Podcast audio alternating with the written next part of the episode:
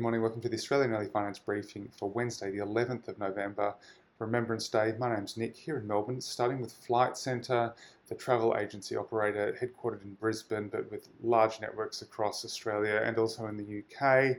They have really taken a hard hit from the pandemic. In fact, according to Reuters, their September sales were a mere 12% of normal levels, so huge hit. They've also had to fund a lot of refunds and those sorts of things for customers. Things aren't great. The balance sheet's under a lot of stress, so they've engaged Goldman Sachs to launch a convertible note, unsecured convertible note worth $400 million. Use of proceeds, 100 million will be put towards retiring bank loans, and the rest will probably be just used to bolster the balance sheet. What's great about the convert convertible bond is it allows the lenders, particularly in stressed businesses such as Flight Centre, to participate in that business's turnaround. So they're providing capital to help that business turn around, whereas a normal straight bond, they would simply collect the coupon, which may be a bit higher due to the credit risk, but you know walk away with not much more. But with a convert, it allows the bondholders to then benefit from the turnaround story.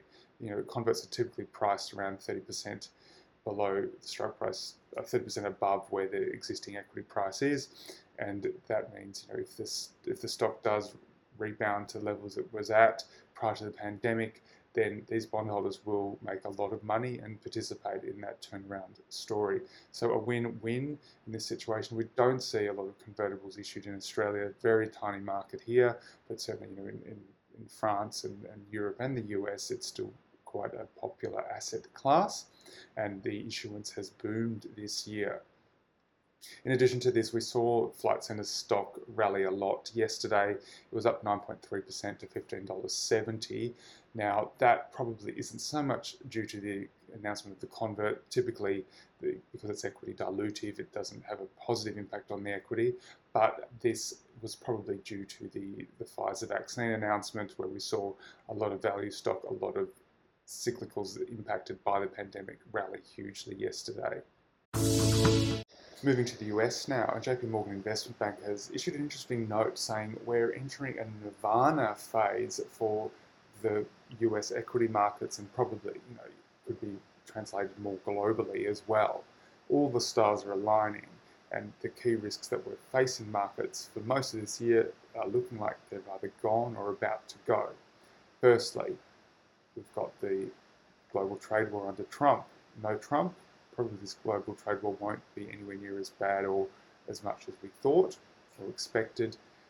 The pandemic, the Pfizer vaccine announced, who knows, that may mean that that's got a sooner end date than we first thought. And then the election uncertainty in the US. Biden's made a pretty convincing win by most channels, so that's sort of another uncertainty being ameliorated. Now, in addition to this, they see the likely outcome in the US Senate, where the Republicans will remain with a majority. That will probably have a really positive impact for equities. Firstly, things the Democrats would like to do, such as increased taxation and increased regulation, will get blocked. So that won't be able to happen. Whereas stimulus, big stimulus checks will be approved, and that will obviously help the economy and help corporate profits. So, and uh, that's a problem's gone, a big tick there for the sort of the Congress setup. Then we've also got these sorts of other economic readings looking really positive. So corporate earnings and labour market recovery continue to come in ahead of expectations in the US. And they say this recovery process should remain underpinned by easing of COVID 19 restrictions. In addition, they also point out that S&P 500 companies are awash with cash, so much cash at record highs, and that generally means, particularly if it's looking like the markets or the economy is turning a corner, M&A activity will really heat up, boosting prices there. In addition, they look at sort of the asset management and hedge fund side of things.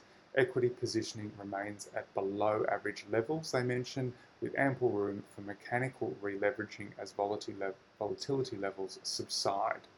So, you know, hedge fund equity beta strategies are very low beta at the moment, CTAs as well. Then they say putting all this together, they JP Morgan sees the S&P 500 surpassing its previous September price target of 3,600 before the year end and reaching 4,000 by early next year with a good potential for the market to move even higher. They're saying 4,500 by the end of 2021. Probably the main risk to all this is if things are looking so amazingly rosy, we'll probably start to see a pickup in the 10 year yield, yield curve getting steeper. What will that mean? Well, we'll probably have to re, you know, revalue a lot of these sort of high duration equities and other you know fixed interest assets and the impacts of that could be quite severe considering we've seen a lot of the high duration stuff do so well this year so potential risk for unwinding of that that's your early finance update for Wednesday have a great day